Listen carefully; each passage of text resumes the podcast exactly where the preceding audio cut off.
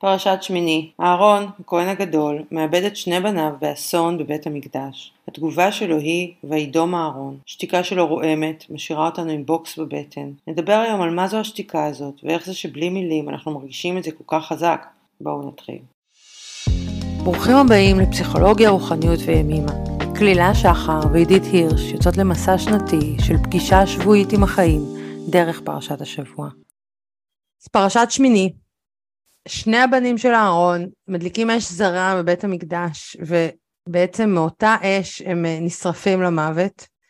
תגובת אהרון, כפי שמופיעה בפרשה, וידום אהרון.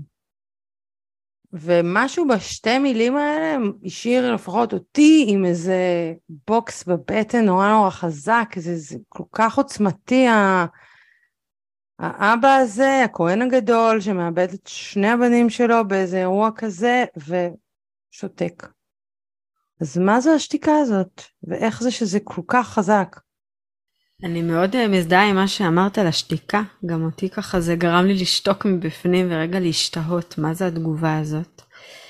ואני תוהה לעצמי מה זו השתיקה הזאת. זו שתיקה של קבלה, זו שתיקה של הלם, זו שתיקה של בחירה, זו שתיקה של בושה. כי לשתיקה יש כל מיני אופנים וגוונים.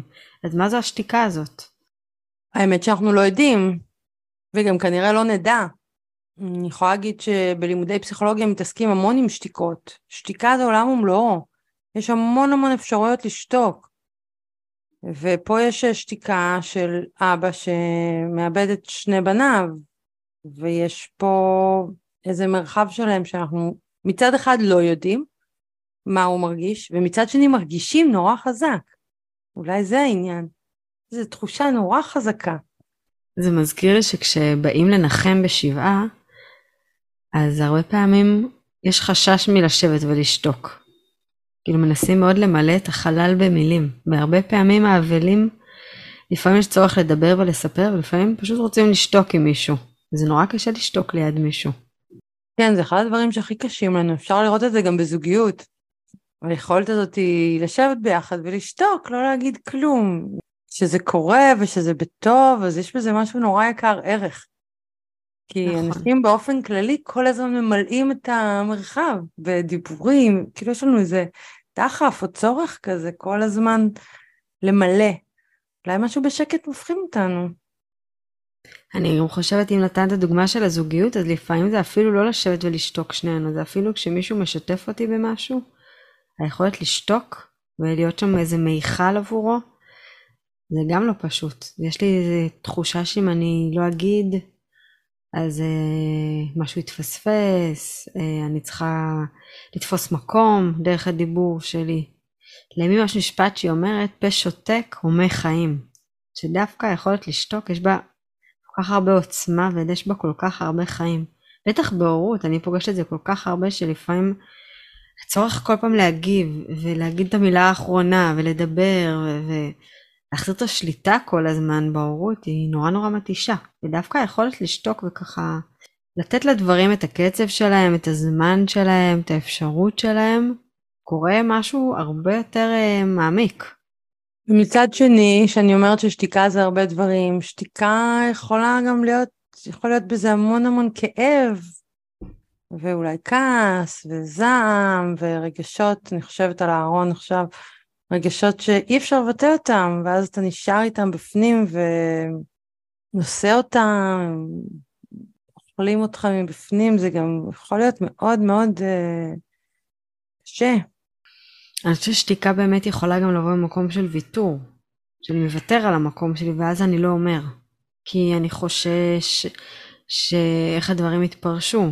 כן, למשל בפרשה זה היה כזה מאוד ברור שהם עשו מעשה לא בסדר, אז לא בטוחה שהייתה בכלל לגיטימציה לאבל שלו, והוא היה צריך כזה מעין אה, להיות עם זה לבד. וזה הרבה פעמים קורה, מקום הזה שבו השתיקה היא מאיזה חשש שאין מקום למי שאני כמו שאני. עם החלקים הפגומים שלי, עם זה שאולי הבנים שלי עשו משהו לא בסדר, ואני כהן גדול, ואני צריך לייצג איזה משהו, וכולם נושאים אל העיניים, אז אני שותק. ולא בטוח שזו שתיקה ממקום של uh, עוצמה, אלא ממקום של מעין חוסר אונים כזה. כן, ואז גם יכול להיות שאת הזעם והכעס והתסכול הוא מפנה, משאיר בפנים, הוא מפנה פנימה, במקום להוציא את זה. שזה בעצם יכולה להיות אילמות. כן, אבל אולי אפילו יותר מאילמות, אולי, את יודעת, אנחנו גם לפעמים פוגעים בעצמנו, כשאנחנו לא מבטאים דברים קשים ואנחנו משאירים אותם בפנים. אנחנו זו פגיעה עצמית באיזושהי צורה. אני, אני מבינה את הסיטואציה פה של אהרון, שאולי בעצם לא היו לו מילים לבטא את... אה, אני לא מבינה, אני מנחשת, דרך אגב, אבל אולי, אולי אין מילים לבטא את, את הדבר הזה. האובדן, את הכאב, את ההפתעה, את השוק, את ה... אני חושבת שיש גם אה, דפוסים של כל מיני אנשים שלפעמים צריכים את השתיקה כדי לאבד את מה שקרה, בעין. גם לאבד את מה שהוא איבד. כי יש משהו ש... יש אנשים שזקוקים ישר לדבר את הדברים, ויש אנשים שזקוקים לשתיקה. רואים את זה הרבה פעמים נגיד בקונפליקטים. יש אנשים בזוגיות, שלמשל אה, רבים, ורוצים ישר ללבן כרגע את הדברים, ויש כאלה שצריכים רגע לקחת מידת רוחק, להתרחק, רגע לשתוק את הדברים, רגע להבין, ולבוא על הדברים יותר אה, אחרי שלעסתי, איבדתי, כזה הייתי רגע עם הדברים. וזה אולי בשתיקה יש משהו שהוא ככה מאפשר לי רגע לא למהר להגיב או להגיד מה, מה שלומי. כי אני עוד לא יודע מה שלומי, קרה לי עכשיו משהו מאוד דרמטי, אני רגע רוצה לשתוק עם עצמי את זה. אני חושבת שגם לפעמים במצבים האלה המילים הן לא מצליחות לבטא את, אה, את העוצמה של, ה, של הכאב. זאת אומרת, מה הוא יכול להגיד? אולי זה הבוקס בבטן שנשאר שם. כאילו אנחנו מחזיקים אנחנו את מה שהוא לא אומר. זה נכנס כן. לנו השתיקה הזאת פנימה. זה מפחיד להחזיק שתיקה, זה לא דבר פשוט. בוא נגיד אם חברה טובה הייתה מתקשרת ואומרת, התקשרתי לך כדי שנשתוק ביחד בטלפון. זה היה מרגיש לנו בנוח, היינו יכולות ככה לשתוק ביחד הרבה, הרבה זמן, או שזה היה כזה מתחיל לגרד לנו בגרון.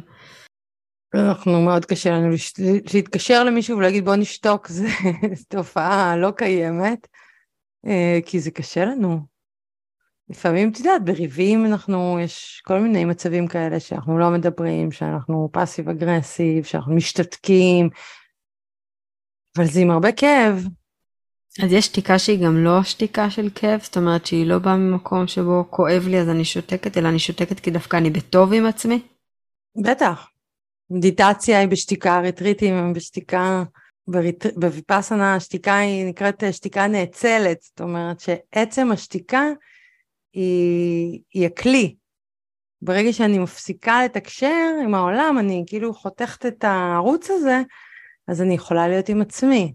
זה פותח לי אפשרויות, כי, כי בגלל שתקשורת היא דבר שצורך מאיתנו כל כך הרבה אנרגיה, אז uh, יש בזה משהו מאוד מורגש ברטריט. מהשנייה שמפסיקים לדבר, ממש יש איזה סוג של הקלה. זה כאילו ממש אמ, לקחת את כל האנרגיות שמופנות החוצה ולהפנות אותו, אותן פנימה.